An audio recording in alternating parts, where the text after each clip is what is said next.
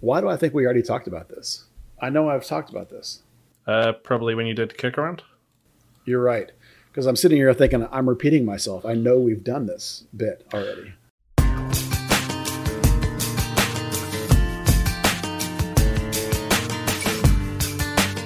Hello and welcome, FC Dallas Curious fan, to episode number 74 of Third Degree the podcast. I am Buzz Carrick. Peter Welton is obviously not here today. He has some uh, personal business to take care of, which happens from time to time. Uh, that means it's just myself and my co host today is none other than our usual legendary British influence, and that is Dan Crook. Dan, how are you doing today, my friend? Well, I'm feeling a bit special after that introduction. Now, uh, you know, surviving this uh, this no longer two game week. Yeah, that we've been shortened the week, and we've been shortened people on the podcast, perhaps appropriately.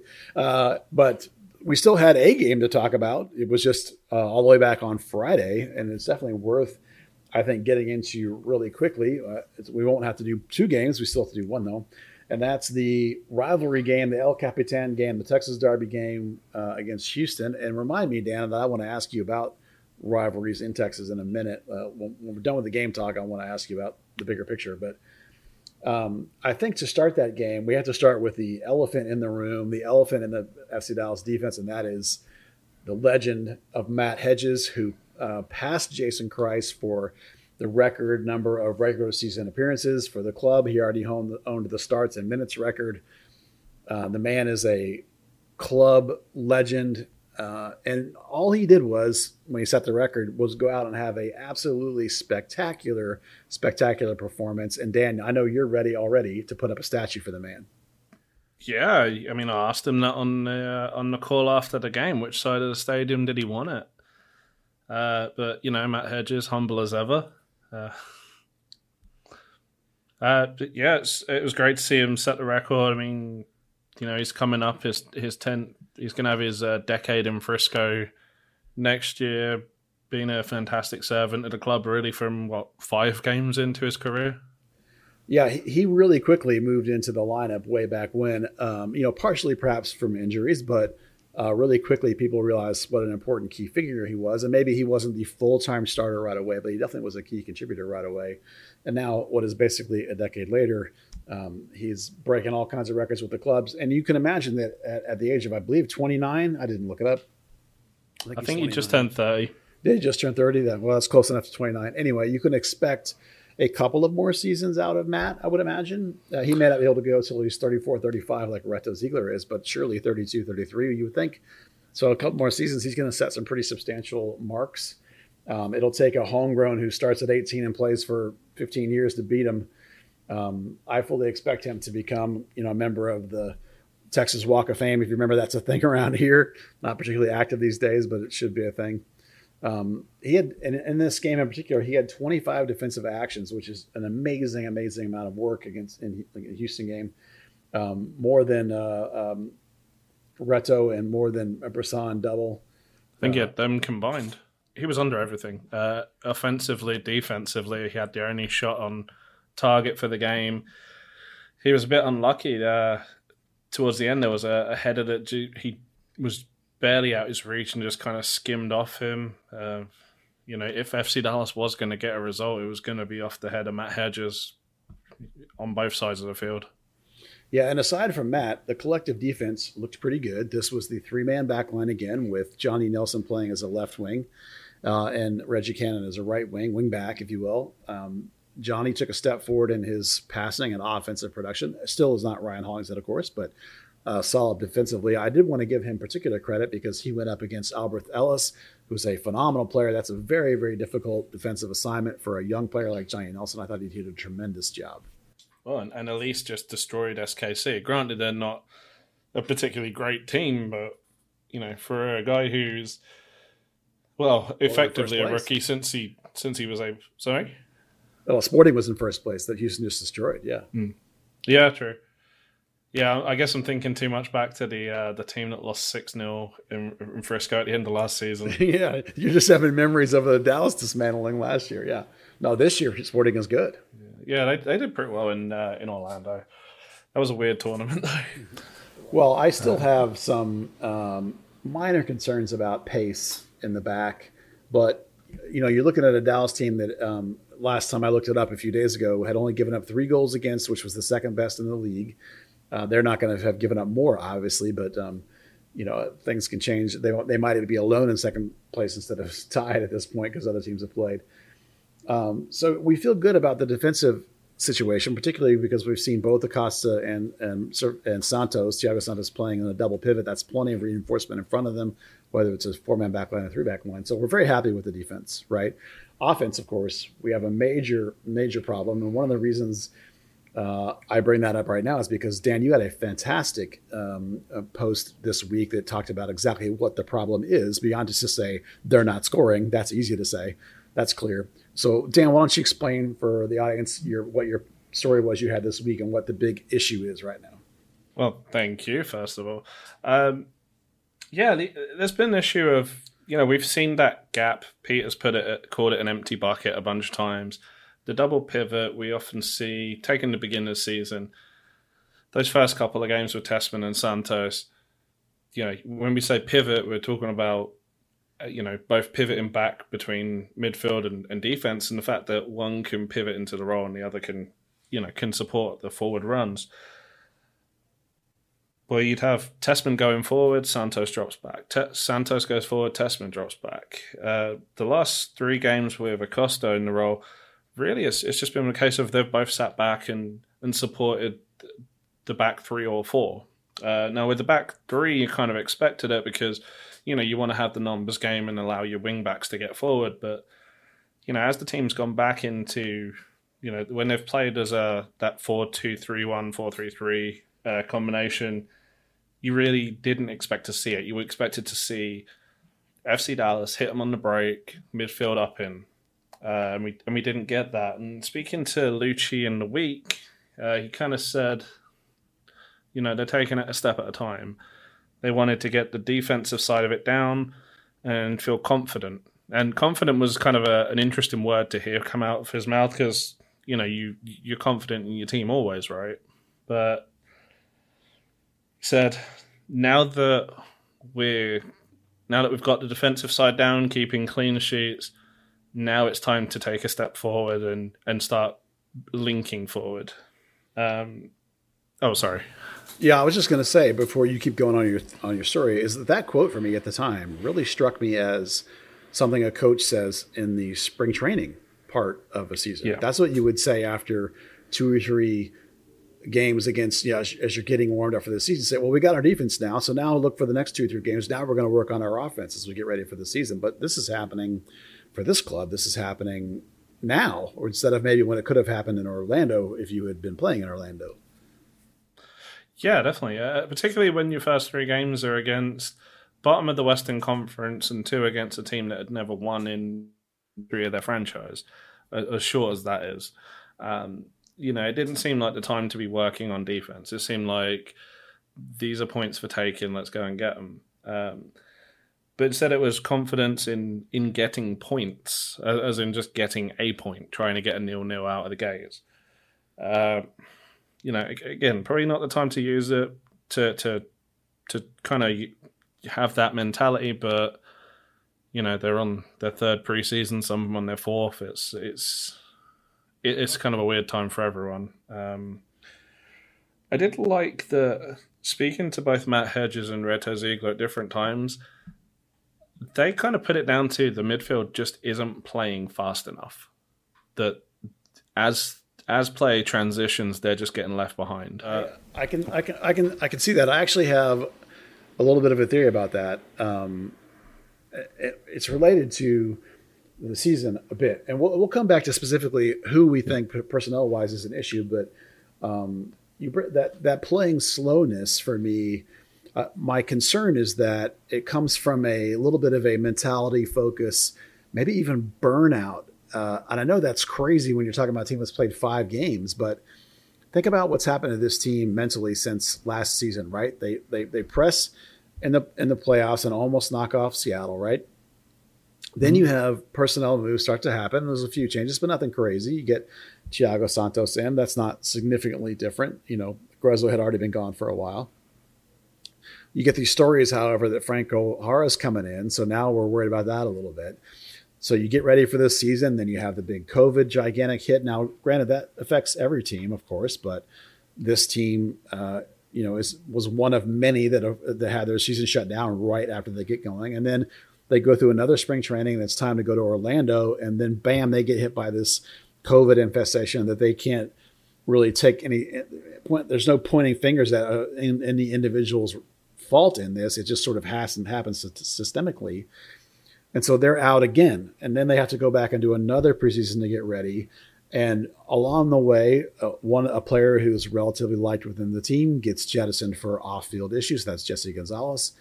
You know, uh, you have guys coming in, and and the well-liked, very popular guys like Cobra are all of a sudden not playing you got guys like Reggie Cannon who are looking at making their their big move, and maybe it's not going as fast as he would like, and other guys are thinking, "Man, he's getting out of here. When am I going?" And and some of the young guys are looking at players that are being reported as coming in and might be taking their playing time. You know, so I think there's something to be said for the fact that maybe there's just a little bit of flatness or or dare I say burnout mentally that that this deep into the year, not season the year, that they're uh, uh, not mentally sharp and mentally aggressive. You know, they're they're too much just playing in the game. And, and I even asked Luchi about that a little bit on the conference call, if you remember. And he agreed somewhat that there's been a lot of mental wear on this team, but he likes the response he's seeing. So with some time, maybe we'll see how it goes. But um, there's definitely, I think, not just a physical side of this, but a mental side. Yeah, definitely. Uh, you know, you got to think about the things we've been through. Soccer is a very stop-start game, just in its nature. You know, you can. Uh, one of the comparisons uh, is like to to long distance runners. People, people who you know maybe run half marathons and marathons for fun, and they start picking up soccer, and they're like, "Well, I just can't deal with this whole sprint ten yards and stop, and then sprint ten yards and stop." It's just what it's just not conducive to my body you know, so just just in nature, you've got guys who are used to having a like a ten month period where they're trained day in day out, play day in day out, and then they stop for a couple of months instead. It's been, especially the guys who go to the national team. You know, it was October it all stops, or whenever they hit their uh, MLSPA date. Stop for uh, you know stop for November. Guys going to national team camp start back up in uh, in December, sort of on the side, and then they go off in January. They have their their camp. Come straight into you know take a couple of weeks off, go into preseason, have a couple of weeks of the preseason, then it all stops for a couple of months. Builds back up, go go off to Orlando, stop again for a couple of weeks, build back up. It's just you know, and particularly uh, the whole thing of everyone sitting in their hotel rooms for two weeks, some without even access to fresh air. It's uh, right. You know, that's damaging in every yeah. sense. Yeah. I remember the reaction when they got to go outside for the first time. yeah. Yeah. So I wonder about the mental side. But so mental aside, aside, hmm, nice joke. Uh, do you think there's a specific player in midfield or in the front six, perhaps, that might be particularly somebody we should look at in order to try and fix these problems, or is it something that can be happened just tactically, just with development? Well, I mean, I think a lot of people outside of the club um, have identified Bryan Acosta as maybe not doing what we expect of Bryan Acosta. Uh, you know, that's the big change to the midfield. That's uh, that's one of your biggest ever signings, and it's somebody who's just not producing. Um, you know, not completing very many passes. He's got the famous air shot and uh, you know, when you when you're playing a double pivot with a, a guy like uh, Thiago Santos, who was brought in to be really a single pivot, uh, you expect Acosta, who's a who's a typical eight, to be the one getting forward more and linking up play, but he's just not doing it. Yeah, I wonder about why we were seeing a double pivot. I mean, I knew why we were when Tessmann was in there because um, Luchi talked about Thiago Santos being new to the system and maybe not knowing the roles completely. Um, but now, like five months later, that ought to not be the case. So I, I feel like tactically we should be able to see Santos as a single pivot. And that would, of course, free Acosta up because I would agree that Acosta is the one who's not doing the linking job. Um, now, you could say Thiago Santos isn't either, but he's not supposed to be. I don't think. I think Acosta's supposed to be. You know, he's the guy. Still been one of the best attacking players on this team yeah, in every I game. I, I, I, would agree with that, but I think we saw how much um, the, the team changed when Brandon Servania came in, and had it had a lot to do with his positioning. It's like Brandon only had like ten touches that game, mm-hmm. um, you know, and it still changed the way the game was. So if Acosta can be shifted up higher by about ten yards up the field, I think that'll make a big difference in terms of the quadrants where Dallas has possession. Well, especially I think Brandon's biggest uh, impact was actually off the ball. You know, he makes those runs. He takes a, a marker with him that eases the load on on the team as a whole. It kind of kills at least part of the high press.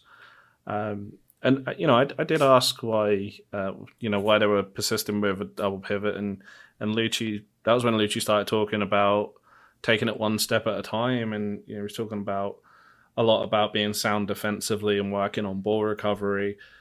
Not a whole lot of you know building a foundation which building a foundation when you've got one of the best defenses in the league is is kind of a, a strange sort of line to to come out with.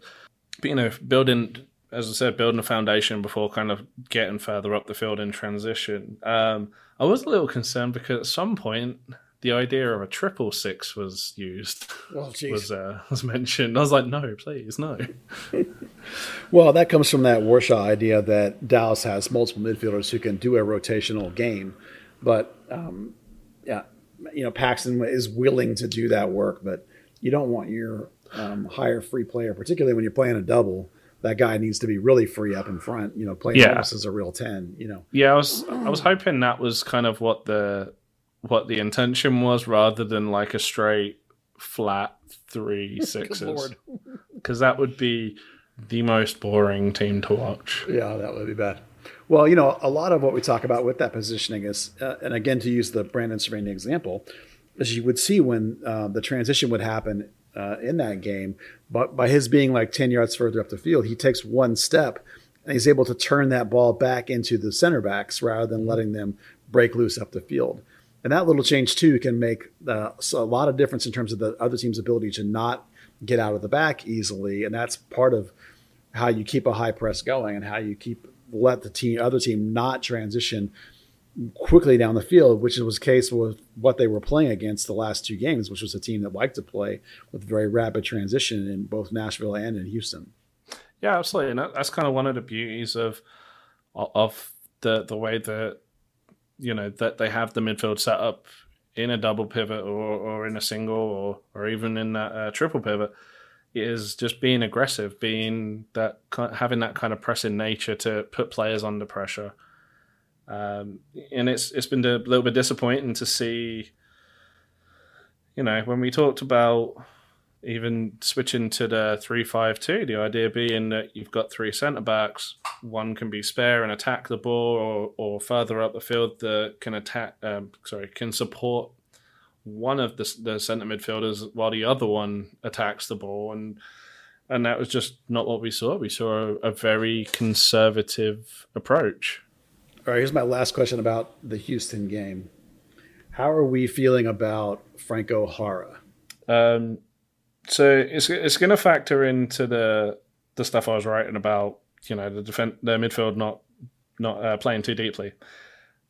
We saw some really nice touches from him, really cultured. Um, there was a couple where he, you know, where the easy thing to do was kind of take the ball down into the into a defender. And instead, he kind of played body side and, and took it round. But we saw him drop in deep a lot. We saw him trying to make runs up the left wing, we saw of in positions that you don't want your high nine. Um, you know, when I looked at it wasn't for the Houston game, but when I looked at numbers from the beginning of the season to the end of this uh, to now, I was looking at uh, the touches by the nine, the ten, and, and whoever replaced them in the lineup, uh, specifically in that position, and in the final third, they're getting about half as many touches as they were the first two games. Now, you know, law of averages, if you're getting half as many touches, you're going to score half as many goals at best. Yeah, I would agree with that assessment. It looks to me like Jara is looking for more touches. Now, we've talked about how he and Cobra both are not getting enough touches. Uh, Mikey Barrios is not getting enough touches. So I see a player in Jara, uh, and I do have concerns, but they're related to how he's integrating into the team. I mean, is he a touch slow? Yes, but he's 32, so that's to be expected. You know, you, as you mentioned, the culture is there. He clearly knows how to play. The ball's not coming to him, so he's coming back to midfield and looking for it trying to find it. He's pushing out wide, trying to find it. And so you're getting him, the limited touches he has are in the wrong place. So, you know, I don't think it's, I'm, I'm not going to, I'm not judging Jara in a negative way here. I'm judging the system not supporting him yet, just as it didn't support Cobra in the game he played the other day. You know, it's whoever's in that nine role is not getting the ball in quality positions, and that's on the rest of the midfield in order to make it happen. So, um, my concerns about Jara and his production are related to team concept and not individual concept. Now, Luchi is going to have a tough line to walk um, if the team continues to not produce. How long you keep running out players that aren't producing, even with one of them being your highest paid million dollar player, people are going to start. I don't mean people like on the outside. I mean people on the inside. Like his own players are going to start to look at each other funny and be like, you know, why are we rolling out the same 11 dudes when we haven't scored in six games? You know, not that we're there yet, but, you know, there is a line to walk there with the coach. You know, if, if players are outperforming in training and players know it, you know what I mean? The team knows it. Those guys aren't dumb, you know? So if, if he continues to be making decisions based on something other than performance, that's how you lose a locker room. So that'll be a thing to watch. I don't think we're there yet, uh, but I think it's a thing to be aware of as we move forward. Well, you say uh, you mentioned it as an internal thought, but even external, you know, we've seen people completely write off Jara now and demand to know why Cobra's not getting time, and then when Pepi comes in, demanding to know why Pepi's coming in instead of Cobra, and you know, pretty simply, um, Jara and Cobra are not runners. They're not guys that you want getting the ball deep and trying to run through the opposition. You, they're guys that you want to get into the box and feed them the ball, get them into at least the final third and let them do something. You know the the old adage about the First World War and uh, and walking very slowly out of the trenches into uh, machine gun fire and and how uh, doing the same thing again over and over again with the same results is the definition of insanity it applies there. If you bring on Cobra because Jara is struggling because he's too slow to drop that deep and run through the team, you're going to get the same result with Cobra. Uh, unfortunately, you know, Pepi isn't the answer there. Ferreira isn't the answer there. It's it's the midfield. It's let's get the ball higher. It's you know, play play Luchi ball, not play this conservative brand of it. Yeah, there's an aggressiveness missing, I think, uh, from most of the team. Um, which and we see that expressed when you do bring in the young kids by how it changes, how it sparks when it's whether it's Paxton, whether it's Brandon, the two examples we can think of. That the thing is sparked, the thing is popped, and all of a sudden there's movement, and it's like, why is he the only guy doing this? You know, so there's some mentality there that I think needs mm. to be addressed one way or the other. All right, that's the last thing about the Houston game, except that I want to talk about one big picture item, Dan. Now you're a little bit more in the supporters culture than I am. So I want to ask you this question. What should we do we, the Universal we, what should we do with the rivalry cup, the El Capitan, in the state of Texas when Austin FC comes in? Does Austin FC become part of El Capitan? Does Austin need its own thing with each Dallas team and a Houston team? Or is there a way to do a triple thing? What do you think the answer is? Well, ultimately, that is a trophy that was brought by the front offices, so they're going to do point. whatever they want to do. Right. Uh, but no, uh, Austin isn't a rival of either team. Rivalries are historic. They're not, you know, just made. Uh, Houston and Dal- Houston Dynamo and FC Dallas fans are, are rivals because of Ricardo Clark kicking. Uh, right. Yeah, fish in the fish face. in the head, yeah, yeah, and stuff like that. Not because of not because somebody just says, "Here, here's another team." Just uh, hate them, I guess. Yeah. Well, fair uh, enough. I guess we'll have to see what happens organically. That's the way we always think. Yeah. I mean, anyway, Austin, right? Austin definitely are trying to make noise and, and agitate people. Uh, you know, last year when Columbus were here, uh, a group of a lot of fans from Austin made the drive because you know they wanted to quote unquote kick the tires on on their new players. Hashtag marketing. That's got nothing to do with marketing. Just, well, not uh, that part. The Austin making a noise part, though. Yeah, I, I, I don't know. It's just uh, you know they'll uh, they're gonna have to find their own rivalries, I guess. And if yeah. people want to care about them, they'll care about them. If not, they won't. Realistically, half of the fan base are going to be made up of people who just can't be bothered to drive to Dallas or Houston anymore. So, yeah. not going to be a lot of uh, not a passion in that one. Well, they do have the forty thousand ticket thing going, which is uh, impressive and, and, good for them. And I actually uh, welcome another team in Texas. You know, I, I don't necessarily love the way it came about, but I love the fact that there's a third team here. I think that's tremendous. I, I do feel bad, as I always say I do for San Antonio. I think they deserved it, but um, yeah, that's a different that's a different discussion. Just having a third team in general, I'm on board and I'm excited. I know I'm with you. It, definitely should have been San Antonio, but um, you know, having a third team is, is great anyway you put it. And you know, Austin has a great women's soccer scene. It has a great youth soccer scene. Maybe it can be a, an MLS hub still. All right, on to the next game on the Dallas schedule, and that was Wednesday's Colorado game. Now, we on Third Degree are the non politics version of these things. We're going to talk about it only from a logistics standpoint. And the logistics standpoint that I wanted to bring up, Dan, was the um, what, in my opinion, is poor communication by the club. Because I listened to Luchi today, and Luchi said something about hearing about it when he hit the locker room you know, which is what, two hours before the game, probably?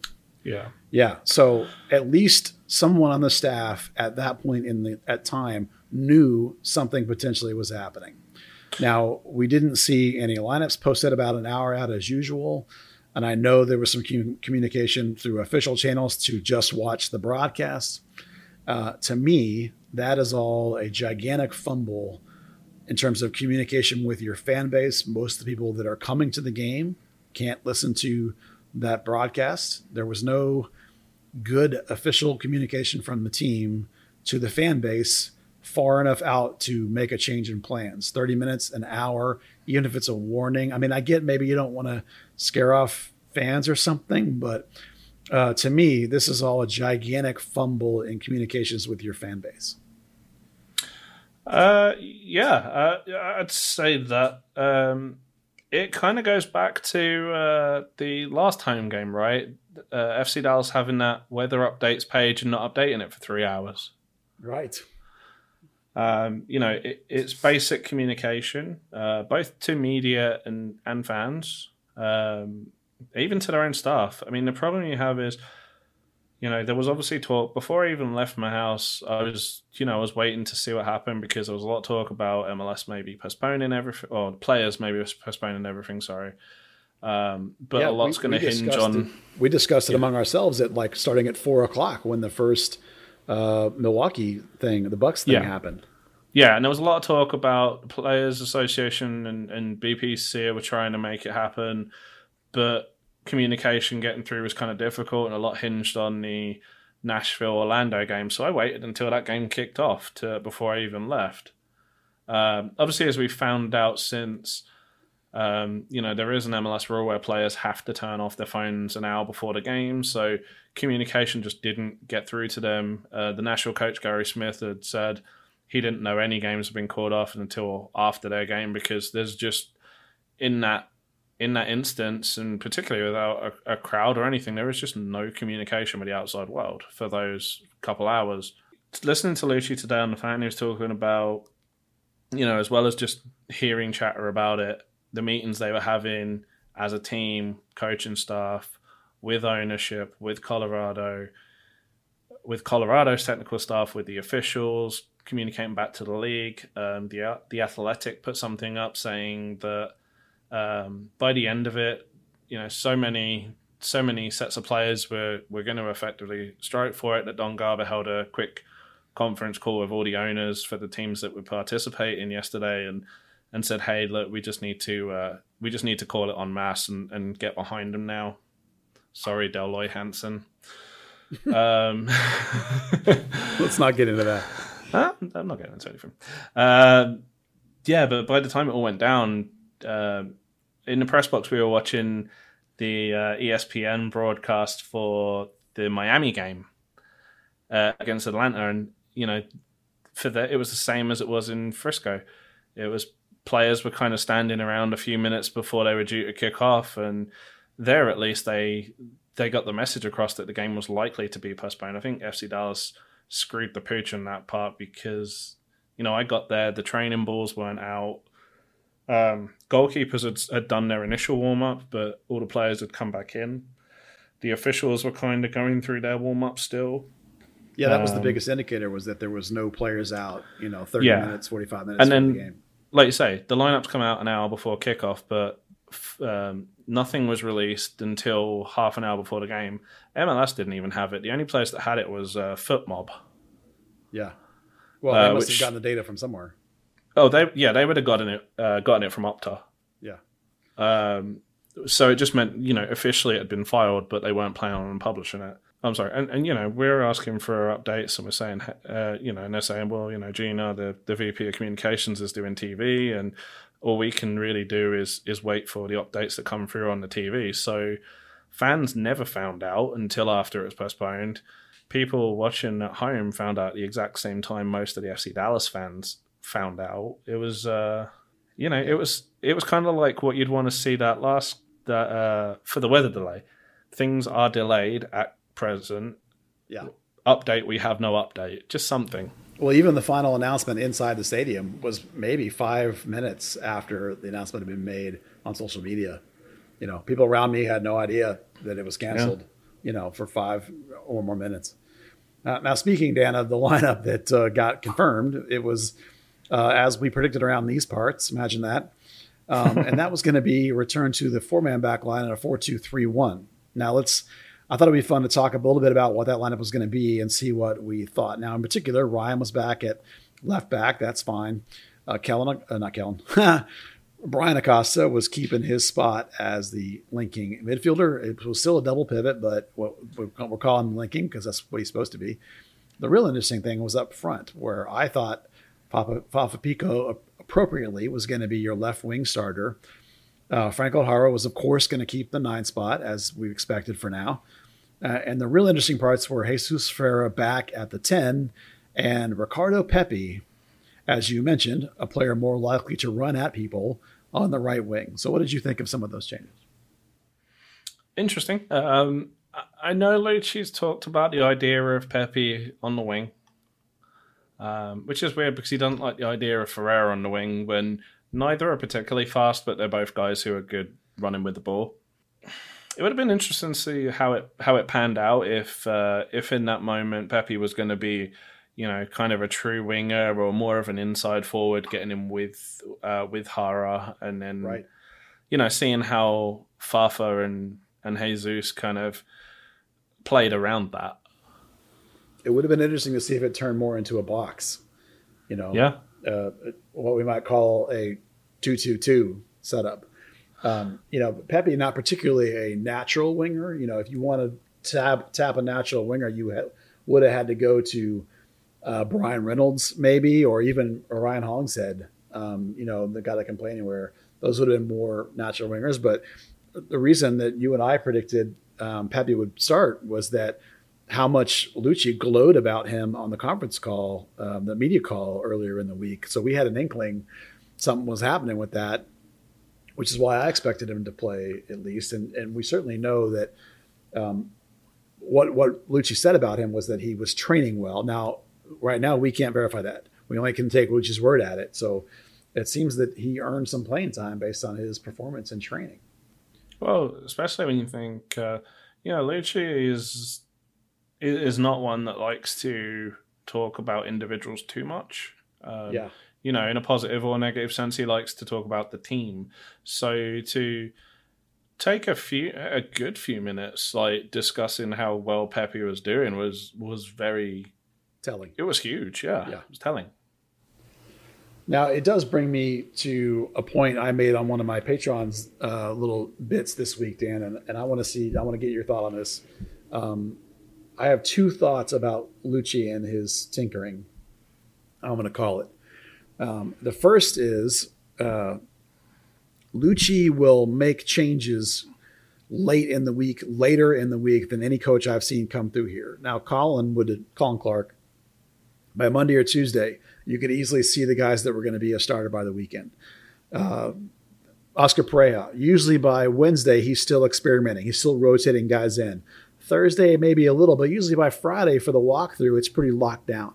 But Luchi, yeah. uh, I've actually witnessed Friday walkthroughs and heard about Friday walkthroughs that then Saturday rolls around and it changes. So he's willing to make tweaks late in the week, later in the week than anyone else. Uh, you know, and, and all coaches will tell you that game it's always a game day decision about lineups. But you know, there's a school of thought that you work in the lineup you think you're going to play in, like during the week. And then the other side of this coin is that uh, the amount of tactical changes we've seen this year. We've seen a three man back line as a 3 5 2. We've seen it as a 3 4 3. We've seen the base 4 3 3, which is the single pivot, the natural F Luchi ball shape. And now we've seen a lot of, at home particular, 4 2 3 1. So we've seen a, him searching for ideas. So what do you think? Is, is he over tinkering with the lineup? Um, and do you, do you, does either one of those things, too many different tactics or late changes, do either one of those things bother you?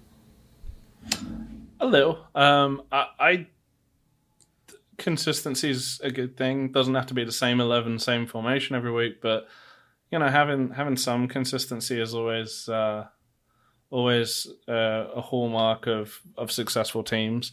Uh, I actually asked him that after the the Houston game. Um, you know, if if maybe running three uh, formations in three in three games was uh, I tried to put it nicely and say an overload of information for the players, just in what their roles would be. But he was pretty adamant that no, it's uh, you know it's all basic stuff, and players know their roles, and and that there's a there's a, a rough game plan and you know, really talking about the fundamentals of the game of, uh, you know, playing defensively, finding space, attack on the attack inside, and uh, and that it's a it's a big advantage to have that fluidity and know that if they're in a pinch, there is Plan C, uh, Plan C, Plan D, Plan E, and so on and so forth. Uh, One thing I will give Luchi credit about is he does talk a lot about flexible tactics, about fluid shapes, and about coverages. And he is true. He is correct about that in the sense of like, think about the way this team would build out when they're in the four man back line, right? The wings, the outside backs step up and the center backs split, and you would see a six drop in. And so, right in that moment, it looks just like a three-five-two, right? Mm-hmm. You know, and the same. So that those kind of overloads, he wants the modern outside backs coming up, right? There's always going to be two or three either a double pivot or a single pivot, but it's almost always a three man triangle. And the front is almost always another three man triangle. Usually it's a nine with two wings, but every once in a while in the three five two it rotates and it's a ten with two strikers. So again, these there's these rotations and these coverages. When they're high pressing, the coverages are the same, and when they're building out, the coverages are the same. And when it collapses, it collapses into the same sort of shape.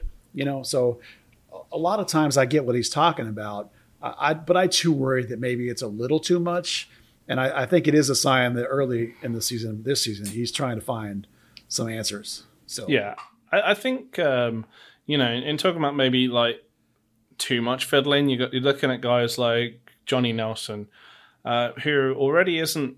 He's not an attacking wingback. He's he's very much a, a defensive fullback but by going between the back three and the back four, you're changing his points of when to get forward and when to get back, how much cover he has from the midfield, how much cover he has from the defense, how much the attacking midfielder is going to cover back.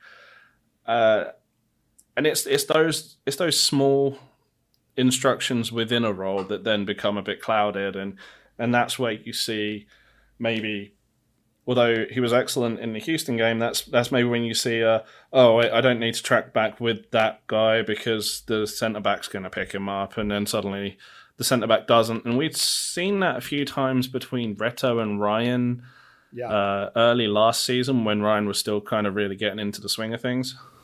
Yeah, that definitely was a, the disconnect with Nelson. Now, I want earlier I gave good compliments to him because I think he did really well. Mm-hmm. You know, against Houston, he did have the one turnover that almost was the goal Um, but you know, most of the time, he also was really good about turning uh, Elis into the defense, turning him in towards the midfielder or turning him to the center back.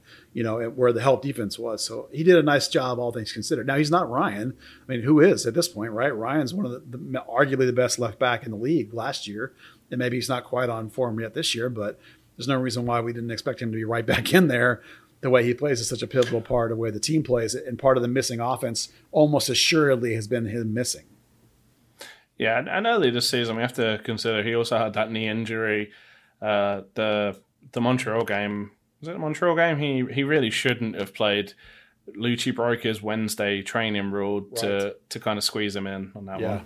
Yeah, well, what's that's okay with Ryan. I understand he's such a pivotal piece of what you're doing. You know, mm. even more than Reggie. I think Ryan's in, outside in play, uh, fill underneath. You know, almost like an extra midfielder and a defender at the same time. It's such a pivotal part of what they're doing. Well, especially when you know we know the strength of the team really is has been the right side of uh, you know Reggie, and then getting the ball to Michael Barrios has been this team's most important player for five years. Yeah. Um, you know, we, we know that that's where the team's true strength lies. So having someone who can reliably get forward and then track back on the left side has been huge. How about Jesus at the 10? Were you ready for that to happen again? Um, I, am trying to remember the first time I said I didn't like it because it's not changed. Yeah, I, I'm not. You know, Luchi talks a lot about line breaking, you know, and, and we know how important that position is in terms of building forward. You know, the connectivity that needs to happen with, particularly with Acosta, you know, mm-hmm. and the outside guys coming forward. You know, I, am not yeah. sure Jesus is doing that this year. I thought the first two games of the year he was particularly not very good. Yeah, it's, it's kind of a strange one. I mean, we talk about the line breaking, and, and we've we've talked a bunch of times about how he and Paxton differ in that position about how Paxton's going to pass through a team and create opportunities, and with Jesus, you're waiting for him to to make a run through for someone else to create the opportunity for him, or to you know to to create the opening that he can then create an opportunity, you know, in closer. I mean, if you're not getting up the field, then there's just then you can't really risk yeah. having to take those extra few steps. You know, it's uh, you need someone who can penetrate with yeah. the ball, not get you know penetrate without to receive the ball. Yeah, he was at his best last year when he was making those runs at the gaps in the back mm-hmm. four, you know, with and without the ball much. All right. So speaking of Saturday, at this time we expect the game to be on. Um, you know, I, am not seeing signs from social medias or whatever that the players are already planning on not playing. The team seems to think they're playing. Um, Luchi says they think they're playing, so we're expecting this Minnesota game to happen. Now, the North Texas game the road game at um, Forward Madison has been canceled, but again, that's in Wisconsin, so that's maybe more reasonable to expect that one to have been canceled. So, well, plus they're playing in Milwaukee this season, so it's right. doubly, yeah, you know, fair point. Yeah, so uh, that's not a surprise that one got, and it being down here, it's a significant difference that Minnesota's coming down here to play. So. Um, we're expecting the game. We could be wrong. We'll find out just like everybody else. And if we learn something, we will, of course, report it. But um, what do you think we're going to see against Minnesota? There was there was in a sense a tiny bit of goodness gracious. Rotation. In a sense, there was a tiny bit of rotation happening, in the sense that Mikey was going to get a game off, obviously. But I would assume now that he doesn't need a game off, so well as well. Him back, yeah. Luchi Luchi mentioned in his pre-game stuff, and you know we don't have, maybe have the insight uh, for the game because his pre-game media, which is normally two get two days beforehand, which would have been earlier today, but I guess maybe because of his radio commitment at the same time, they they moved it to tomorrow. But uh, before the Colorado game, he was talking about there would be rotation for Colorado and or Minnesota. So uh, he's uh, there's obviously uh, less need for that now they've actually had a rest. So uh, it's it, it, it'll be interesting to see if Michael Barrios is back. He's he's not performed well. Um, if you know if he was if he was benched on the basis of performance, then probably maybe we won't see him back. If it was a case of he feels he's exhausted, then maybe we will. Yeah, the, the big questions at this point will be Mikey back in rotation. I think Fafa Picault will hold his left wing spot that he I'd hope so. that he was going to get. Paxton Pomykal obviously is the elephant in the room. I love that expression. Uh, twice today. Yeah, twice in one day. I mean, is he going to be able to play? Is he going to be able to start? We don't know. We can't watch training, so we can't give you our judgment on how fit we think he is. You know, when he comes in, he looks truly dynamic and truly game changing. You know, everyone is desperate for that kid to be able to start. Yet Luchi seems adamantly protecting him uh, above all costs, even in the case of losing games, almost to not risk him. Um, you know, I, am baffled by that. Uh, uh, we'll, we assume Acosta will stay in the midfield, and we assume that Ryan will be back in the outside back. Um, and then, of course, Reggie's any minute now. So um, that's kind of what we expect to have happen, and we'll hear more from Coach uh, tomorrow, obviously. Yeah, and interesting you you mentioned Reggie. Um, it was pointed out in a few places. Reggie was uh, one of the few FC Dallas players who didn't get changed into their game shorts or yeah, and socks. Yeah, they, he was still in street clothes, so you know, that may have just been a, a case of he went in, he was like, no, we're absolutely not playing, I'm not getting changed. Um, but, but some people definitely took it as a sign of, oh, that means he's gone. So, what did you make of it? Well, I noticed that all the players in the tunnel waited for him. Um, and he came out. He was one of the last ones to join them in jeans, and it looked like he was almost like, you know, wiping his hair off like he just gotten out of the post game shower. That's how I took it that he went ahead and showered and other guys hadn't. Um, I will tell you that uh, an update from my end is that I've heard of a German team that's come in at the last minute for him, which now is four teams that I know of that are um, trying to get him. Uh, interestingly, not spotted by me, but spotted by somebody else, he has followed Boavista, which is a Portuguese team, on Instagram. It's one of three teams he follows, including FC Dallas and Barcelona. So read into that what you will. I'm not saying anything. It's because before, they have that beautiful stadium built into a cliffside. Yeah, well, I have before mentioned that there is a Portuguese team among the mix. So you may draw from that what you will. I think it's kind of interesting. But what I can tell you from what I hear about Reggie is that um, this thing is I thought it was at the at the finish line with one of the teams, and then since then, three more teams have come in. So it's like it got complicated really fast. My worry is that Dan Hunt is now trying to squeeze every last dime out of some of these teams, where you risk alienating those teams and having them say "screw you guys" and bail, and you risk leaving Reggie high and dry with only one option, maybe that he doesn't want, perhaps like the Russia one. I would suggest don't do that one you know you're you're risking wrecking this thing to squeeze a couple of bucks out of a kid that you should be taking care of right? That you've promised to take care of and facilitate and assist pathway to europe right? That's the whole thing. So do not screw this up. So i'm literally saying the same thing i've been saying for a week and a half is that some of these things reached a stage where i honestly thought any minute we're going to hear about reggie catching a flight to europe and i still feel that way. Like the portuguese league for example i believe starts this weekend. So I think at any minute it'll be Reggie's last game, and any minute he'll be gone, and yet he'll play right up to the point at which he's not an FC Dallas player. So he'll he'll be the starter at right back until he's gone, and then all my information is that Bryan Reynolds will be the starter at right back or get the first chance at right back. So we'll see. I think you know one thing you can always say about Reggie. He's such a competitor and you know such a straight up person that you know, you mentioned he'll play until he goes. You know, he'll give hundred percent. He's not going to be one of those guys that. Yeah. Well, maybe we'll find his limit. I don't know because every player does have one. Uh, you know, he's going to be that guy that gives hundred percent, and you know, he's not going to be worried about the idea of, well, I don't want to get injured and ruin my chances of a transfer. He's just going to want to get in and win. Yeah, I, I, would say that about Reggie, that he he totally understands the way the system works. I imagine he's getting frustrated with the lack of finality to it. But I, I agree with you that he will be, uh, you know, as dialed in as and as present. Uh, and I even asked Luchi about this. Well, my man, it was like a month ago, maybe now. Um, you know, how is Reggie's mindset? And he said, "Oh, fantastic! It's it's focused 100% right here with us in training where, where it needs to be." And he gave Reggie a lot of love and credit for that.